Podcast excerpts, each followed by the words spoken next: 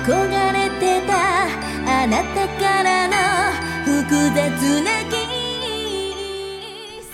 太阳的后裔引发的热潮，一点都不亚于来自星星的你。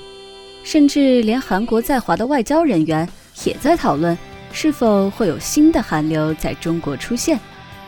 在全民讨论宋仲基的同时，有一个老话题又被抛了出来：日本的流行文化 是否已经落伍了呢？風が通り抜ける空見上げれば光がキラキラしてた何韩流与日流到底谁更强一点？这是一个非常有趣的话题。韩流和日流在此之前呢，其实是鄙视链上的两个环节。看韩剧的不看日剧，看日剧的又看不起看韩剧的剧迷， 这个是国内网络讨论中非常常见的现象。喜欢日剧的会列举很多例子来支持日本文化的逼格，包括十多次奥斯卡奖和九次格莱美奖。但文化的流行性，毕竟不能依靠豆瓣打分来判定呀。但其实从海外影响力来看，很难去直观的比较日韩文化到底哪个风头更盛。在伊朗，朱蒙取得了百分之八十的收视率；在缅甸，昂山素季邀请《星梦奇缘》的主演安在旭共进晚餐，这都彰显了韩国流行文化的威力。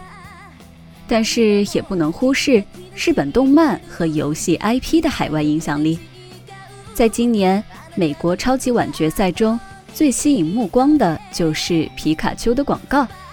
而在中国，动画电影《哆啦 A 梦》成为有史以来票房第二高的海外动画电影，《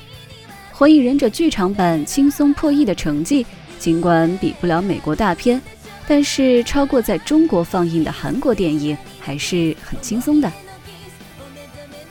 而且最近两年，日剧也有杀回马枪的趋势，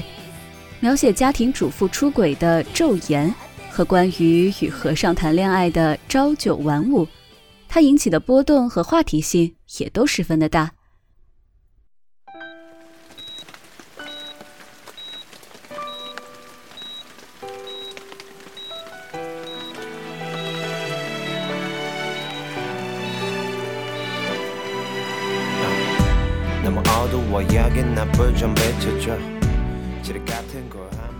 在阡陌看来是流和寒流的争议。主要还是由于日韩文化的主打点不同所导致的。日剧的优点在于，往往关注一些生活中很难被发现的角度和问题，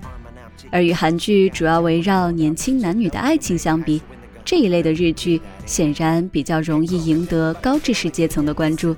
但与此同时，它的受众面也就狭小了。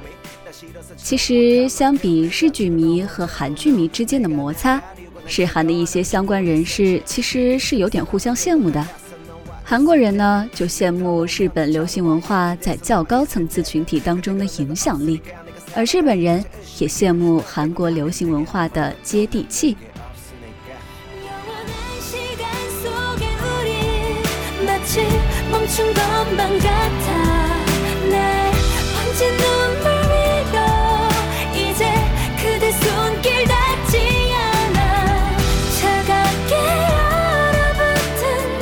심장에 피를 내려 다시 숨쉴 수 있게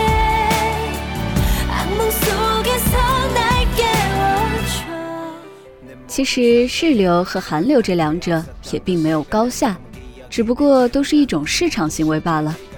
不过说起来，韩国流行文化的影响力也越来越突破大众的层面，开始能够影响到一些更精英的群体，这也是一个不争的事实。 这一次很明显，过去很多只看美剧的网友也开始称赞《太阳的后裔》，连国内传统的军事媒体都在讨论宋仲基的话题。从这个角度来说，不得不承认，与过去不同，最近这两年韩流也正在触动过去没有触动到的人群。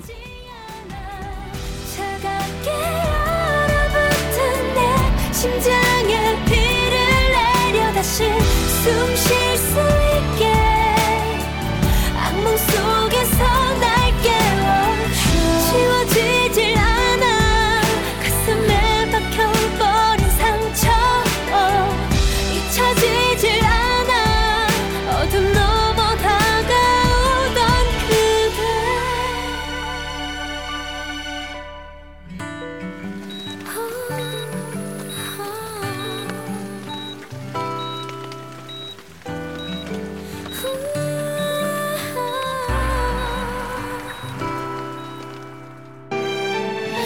sentimentos.